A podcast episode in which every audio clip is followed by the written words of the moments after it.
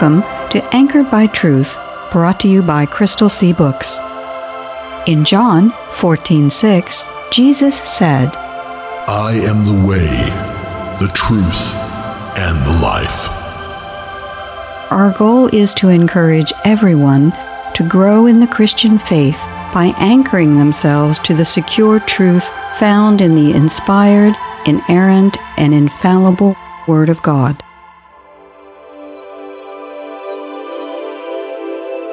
Suddenly there was a sound from heaven like the roaring of a mighty windstorm, and it filled the house where they were sitting. Then what looked like flames or tongues of fire appeared and settled on each of them. And everyone present was filled with the Holy Spirit and began speaking in other languages, as the Holy Spirit gave them this ability. Acts chapter 2, verses 2 through 4, New Living Translation. Hello, I'm Victoria Kay. Welcome to Anchored by Truth, brought to you by Crystal Sea Books. Today, we are continuing our study series we've called But What About? Because a lot of time you hear questions like, But what about angels and demons? or What about heaven and hell? Unfortunately, we live in an age where a lot of people who identify as being Christian are unfamiliar with the specifics of the faith they claim. This means many people either do not understand or cannot explain the basic tenets that make Christianity unique. This is particularly true with elements of the Christian faith that pertain to the nature of God and the supernatural realm. Obviously, the remedy to this problem is to see what the Bible actually has to say about them. I'm in the studio today with R.D. Fierro, author and founder of Crystal Sea Books. R.D., last time we began our look at the third person of the Divine Trinity, the Holy Spirit. Can you give us a brief overview of some of the things we discussed? I'd be glad to. But before we get started, I would like to say a word of greeting and thanks to all the Anchored by Truth listeners. We really appreciate you joining us on these episodes because we know that it reflects that you are really interested in studying the Bible and knowing more about the Bible. A lot of the topics that we discuss on Anchored by Truth are not ones that you would hear in most ordinary Bible studies. So we know if you come to Anchored by Truth, it's because you're serious about your faith and you're also serious about being willing to listen to someone who is going to cover parts of the Christian faith that sometimes other people will not normally think about or talk about. Now, a lot of Christians, they're very sincere about their faith, but not always people who would identify themselves as experts able to explain some of the doctrines of the Christian faith. Doctrines such as the triune nature of God and the dual nature of Christ well, these are doctrines that it's not necessarily easy for lay Christians such as myself to be able to explain, but I think we need to grapple with them because if we don't, we're not pressing forward into our faith. We're not maturing in our faith. Now, admittedly, these are doctrines that contain some elements of mystery, and frankly, no human being will ever understand them exhaustively.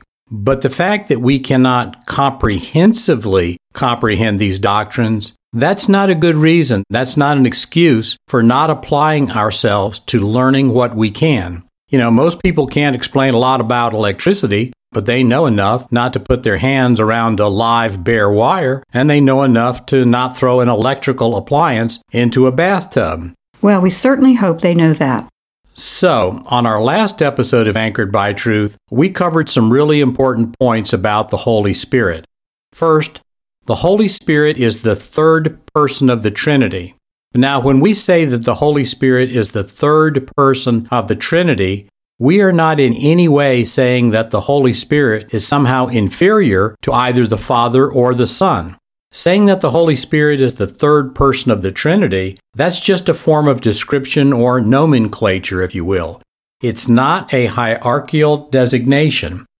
Next important thing to know about the Holy Spirit is that the Holy Spirit is a person, not an impersonal force of the variety that is postulated in some of the contemporary science fiction movies. The Holy Spirit makes personal choices and takes personal actions. The Holy Spirit intercedes for us, teaches us, transforms us. And the Holy Spirit helps us both personally and individually. So the Holy Spirit, those actions that He takes are definitely those of a person, not of an impersonal force. A third thing to know about the Holy Spirit is that the Holy Spirit inhabits every believer the moment that that person accepts Christ as their Savior. Thankfully, in the kingdom of God, there are no second class citizens when it comes to being a believer and having the Holy Spirit. The Holy Spirit indwells every person at the instantaneous moment that they accept Christ as their Savior. The Holy Spirit does not play favorites, and the Holy Spirit is as fully present in believers that the world might see as being humble in either their occupation or their abilities as he is in the most famous Christian who has ever lived. And today we want to build on that foundation. I believe you said that you want to think about a couple of the most prominent appearances of the Holy Spirit in Scripture. We heard about one of those appearances in our opening scripture for today. That was the appearance of the Holy Spirit at Pentecost. So let's just take a brief look at the background about Pentecost itself. Pentecost comes from a Greek word meaning 50th. In the Jewish calendar, Pentecost was the 50th day after Passover. Well, actually, the second day of the feast of Passover, because Passover lasted for a week. Pentecost could be regarded as a supplement to the Passover. The centerpiece of the celebration was the presentation of the two loaves made from the first fruits of the wheat harvest.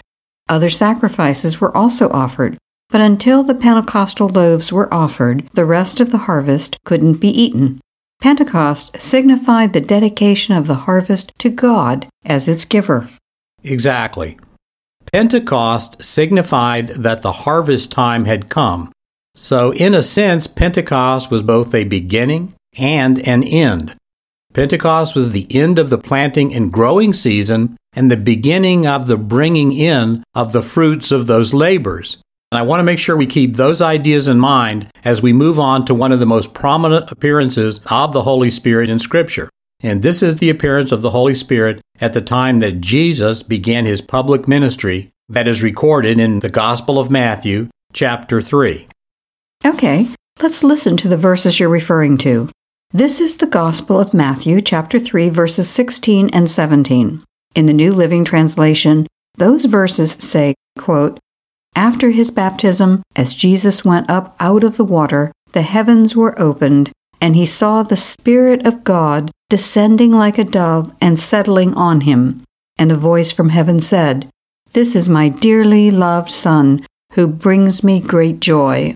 Unquote. Well, a few things to notice immediately. First, like the verses that we heard from the Gospel of John, chapter 14, verses 16 and 17, and we heard those verses in our last episode of Anchored by Truth, this is a passage of Scripture that clearly demonstrates the triune nature of God. The Son, in his human nature, is on earth being baptized, and then the Spirit descends on the Son in the form of the dove. And then immediately after the Spirit's descent, we hear the Father affirming his approval of his Son. So, just as with the verses in John, where Jesus told his disciples that he was going to ask the Father to send another advocate or comforter, we hear a very clear distinction being made between the three persons of the Trinity. And in the New Living Translation, the verses from John say, quote, And I will ask the Father, and he will give you another advocate who will never leave you. He is the Holy Spirit who leads into all truth. Unquote. So, in both these passages from Scripture, we see that the three persons of the Trinity clearly interact with each other on the basis of relationship and identity.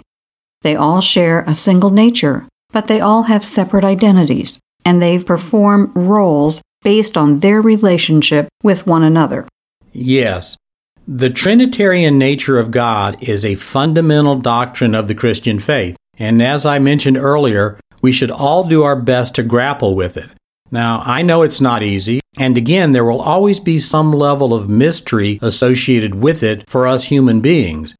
But nevertheless, the Trinitarian nature of God is a basic principle of the Christian faith. It's one of those doctrines that distinguishes Christianity from all of the other world's religions. These doctrines are foundational to the coherence of our faith. But now let's move on to another important point that we see from the Matthew passage. You know, in Scripture, the Holy Spirit manifests Himself in a wide variety of guises in His various appearances in Scripture. For instance, in Revelation chapter 1 verse 4, the Holy Spirit is said to appear as, quote, seven spirits, unquote, that are before the throne of God. And in Zechariah chapter 3 verse 9, the Holy Spirit is described as a stone on which there are seven eyes. Right. So the Holy Spirit obviously takes on whatever form he deems suitable for the occasion of his appearing. So, one of the questions we should ask ourselves is why did the Holy Spirit take on the form of a dove on this particular point in Jesus' ministry, which was the point at which he was baptized? And this point in Jesus' ministry was effectively the start of his public ministry. I think that's a very good question. So I expect you probably have some thoughts about the answer. Well, actually, I do. You know, let's remember all the way back to the book of Genesis to the biblical flood account. And we hear about the Genesis flood account in Genesis chapters 6 through 9. Now, here's a question What did Noah do as the flood waters were receding from the earth? Oh, I see what you're getting at. Noah released two birds from the window of the ark so they could check and see what was happening on the outside of the ark. The first bird Noah released was a raven. The Bible says the raven kept flying back and forth until the water had dried up from the earth. Then Noah sent out a dove. The dove actually went out three times. Each time was a week apart. The first time it came back because the scripture says, quote, the dove could find nowhere to perch, unquote. The second time the dove came back, it had a, quote, freshly plucked olive leaf, unquote, in its beak. And the third time, it didn't return. Evidently, by then, the dove had found plenty of food and places it could land and rest. Right.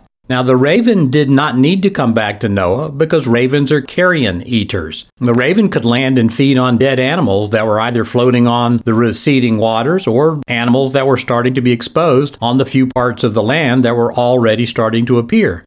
But doves feed on seeds, grains, fruits, and insects.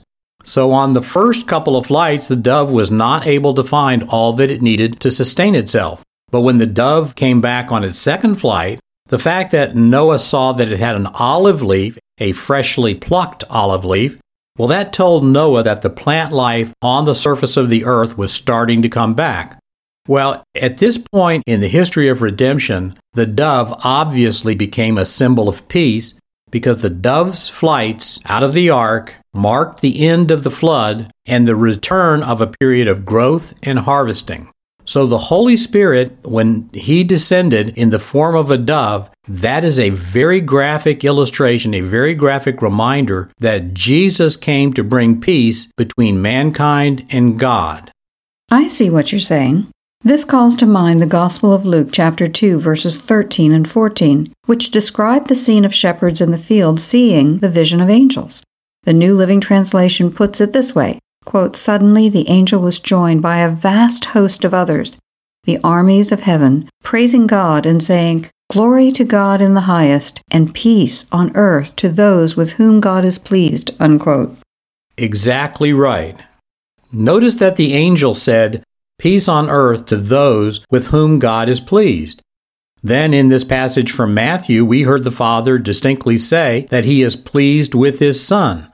Jesus pleased the Father not only at the start of his public ministry, but also throughout his entire life.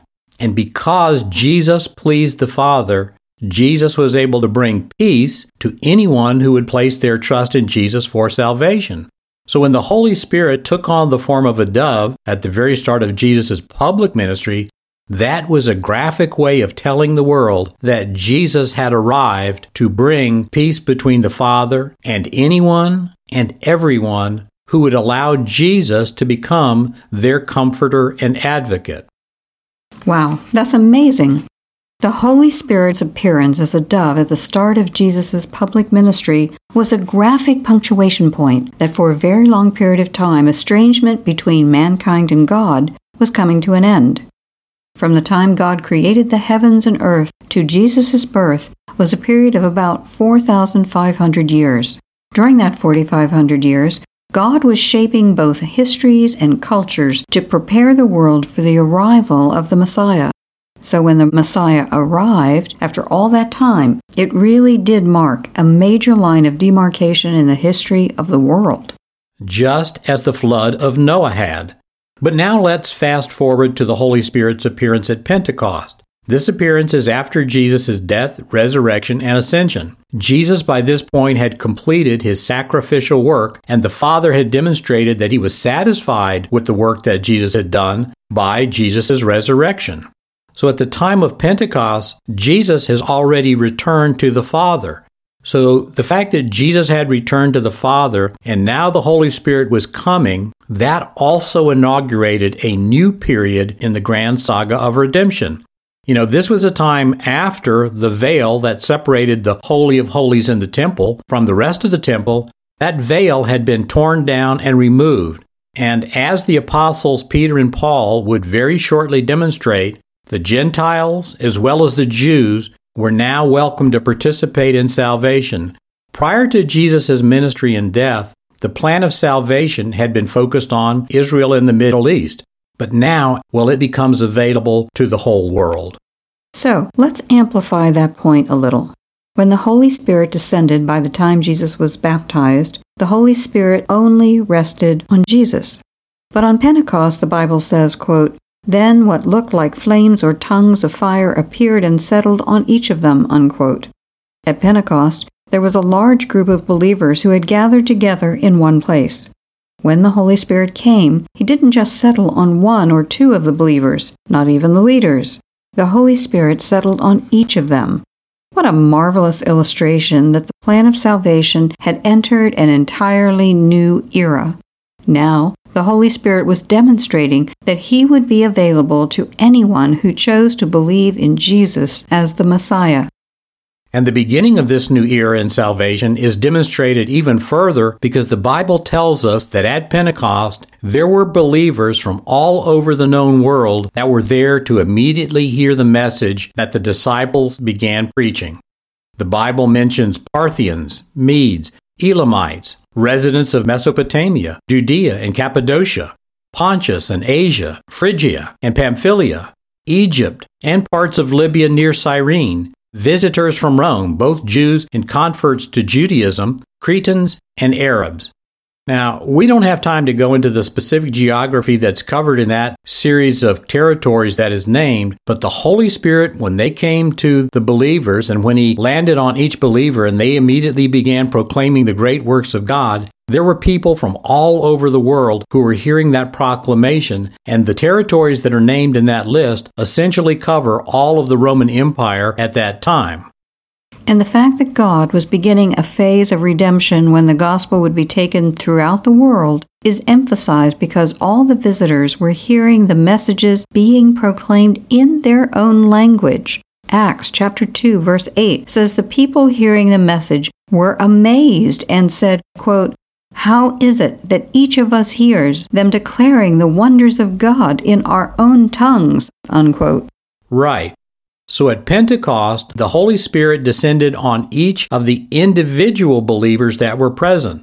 Now that would have been amazing enough, but the Holy Spirit did not just settle for inspiring those individual believers. The Holy Spirit inspired those believers to carry the message that salvation was available. He inspired them to carry that message to people who had come from around the world. Now, the territories that were covered in that list include parts of what we would call today Europe, Asia, and Africa. So the Holy Spirit was now descending not just on Jesus, but all the believers. And those believers immediately were carrying that message to other people from around the world. And it's also important to note that at this appearance at Pentecost, the Holy Spirit did not appear as a dove, but he appeared as flames or tongues of fire. Well, just as the dove is a symbol of peace, fire is often a symbol of the glory of God and of judgment. For instance, after the Israelites had left Egypt in Exodus chapter 24 verses 17 and 18, the Bible says, quote, "To the Israelites at the foot of the mountain, the glory of the Lord appeared at the summit like a consuming fire. Then Moses disappeared into the cloud as he climbed higher up the mountain. He remained on the mountain 40 days and 40 nights. Unquote. Right. That was the point in the Exodus when God gave Moses the law, the Ten Commandments, as well as the rest of the law. Well, if you'll remember from the book of Exodus, that while Moses was on the mountain, the Israelites got restless during that 40 days and 40 nights, and they made themselves a golden calf. Well, when Moses came down from the mountain, God pronounced judgment on the idolatry that the people had displayed, and that resulted in the death of 3,000 people. So at Jesus' baptism, the Holy Spirit arrived to demonstrate that Jesus was about to make peace possible between God and man. But at Pentecost, the Holy Spirit arrived to say that everything necessary for that peace had been accomplished. That's the good news. But the bad news is that there would be judgment for those who did not accept the offer of peace. And even Jesus gave that message to Nicodemus. In John chapter 3 verses 16 through 19, Jesus said, quote, God gave his one and only son so that everyone who believes in him will not perish but have eternal life. God sent his son into the world not to judge the world, but to save the world through him. There is no judgment against anyone who believes in him, but anyone who does not believe in him has already been judged for not believing in God's one and only Son. And the judgment is based on this fact God's light came into the world, but people loved the darkness more than the light, for their actions were evil. Unquote. Yes. During his ministry, Jesus had promised that the Holy Spirit would come, and he told the disciples to remain in Jerusalem until it happened. Well, when the Holy Spirit arrived at Pentecost, just as Jesus had promised, the Holy Spirit immediately began his work of applying the gospel of salvation to the lives of individual believers. The tongues of fire rested on individual believers. Well, that made the Holy Spirit's appearance as tongues of fire appropriate because just as Jesus said in that passage from Scripture you read, anyone who does not believe has been judged for not believing in God's one and only Son.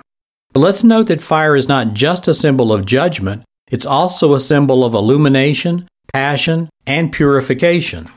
An example of the Holy Spirit's role in purification and sanctification is Galatians chapter 5 verses 22 and 23. Those verses say, quote, "But the Holy Spirit produces this kind of fruit in our lives: love, joy, peace, patience, kindness, goodness, faithfulness, gentleness, and self control. Said another way, as we progress through the Christian life, we should see more and more of these attributes in our lives. Well, we've mentioned a couple of times that without a good understanding of the Holy Spirit, it is difficult, if not impossible, to have a coherent Christian faith, or a coherent worldview for that matter. That's a subject we want to explore in greater depth on our next episode of Anchored by Truth. But in the little time we have remaining, can you give us a glimpse of what you're thinking about? Sure. Now, again, I know that sometimes the Holy Spirit can be a little bit of a mysterious figure to many people. But if God was not an eternal Trinity, if there was not the first, second, and third persons of the Trinity, it would be very hard, in fact, it would almost be impossible to understand certain of the attributes that God possesses, such as love and harmony, Love is possible among the three persons of the Trinity because they are separate and distinct from one another when it comes to their relationship. You know, it's hard to see how a God who is not triune could truly express love, especially the kind of love that is willing to sacrifice itself for another. Well, sacrificial love, that's the kind of love Jesus showed to men, but it is also the kind of love that the persons of the Trinity have for one another. It's possible for the members of the Trinity to have a loving relationship because they are separate and distinct from one another. So the Father can truly love the Son, and the Son can truly love the Father. And the Son can truly love the Father so much that the Son was willing to adopt a human nature to demonstrate the Father's love for us. And the Spirit loves the Father and the Son, and so the Spirit is so loving towards the Father and Son that He's willing to come to even rebellious and sinful people to change their hearts so that those people can also begin to participate in this form of eternal love. If the Spirit were not a person, the Spirit could not love in such a way that makes his mission to humanity, his mission to us, understandable. Impersonal forces do not love, but a perfect and Holy Spirit who is concerned for the very being that God created in his own image, well, that kind of person can express that kind of love. Now, all of this can be very difficult for us to understand the first time we hear about it. We need to meditate about it, and we need to pray for the Spirit's wisdom to see its applicability. But this is a necessary discipline because if we don't undertake this discipline, we're going to miss out on the deepest possible relationship with God. You know, if we ever try to limit Scripture to merely the human ideas or concepts that we possess, it's going to be much harder for us to learn these basic doctrinal precepts of Scripture, and it's going to be impossible for us to have a truly coherent faith. Well, as we mentioned, next time we'll turn our attention to some additional elements about the Holy Spirit. We especially want to study how understanding the role of the third person of the Trinity is consistent with and essential to the remarkable unity of Scripture. This sounds like a good time for a prayer. Since there is a desperate need in every nation for the wisdom of God to light a path to truth and freedom, Today, let's pray a prayer for all Christian missionaries, whether they're sent to foreign lands or their next door neighbor. A prayer for Christian missionaries. Father of redemption, you are a powerful and loving God and our ever faithful tower of refuge and strength. You are a God who takes pleasure in rescuing lost sheep and in bringing them into your kingdom. You are the God of the ends and the means. May all the earth sing praises to your name. Lord, the Bible rightly asks how the lost can hear of the salvation available through Christ's life, death, and resurrection unless preachers are sent to proclaim the gospel. We know they cannot, and today, a great many of your faithful people continue to leave their families and homes to travel to remote corners to preach your message of hope and good news.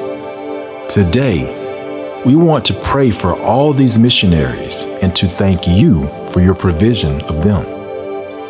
Lord, we know that many missionaries preach the gospel in lands where your word is not welcome. In fact, in some lands, to speak about you brings a sentence of death. We know that there are many places where government leaders and authorities will exercise the full power of their offices to oppose and persecute your messengers.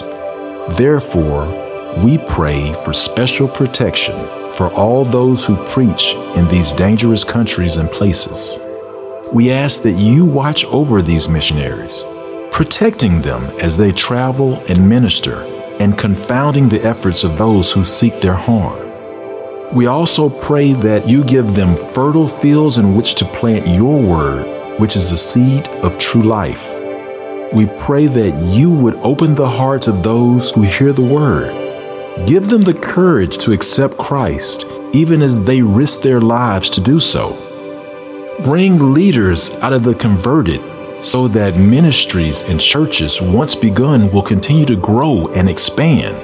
Provide the resources the missionaries and churches need to sustain themselves, whether it be Bibles, educational literature, money, or resources for daily living. Show us how you would have us help and serve in bringing the gospel to the ends of the earth. While not all are called to go or preach, we know that there is a way that all of us can contribute. Help us to be persistent in our prayers and make us fervent in our desire to see your word spread and your kingdom grow. Christ commanded that his word be spread until he returns again. So, in his holy name, we pray for his kingdom and his messengers. Amen. Amen. We hope you'll be with us next time, and we hope you'll take some time to encourage some friends to tune in also or listen to the podcast version of this show. If you'd like to hear more, try out crystalseabooks.com where we're, we're not famous, but our boss is.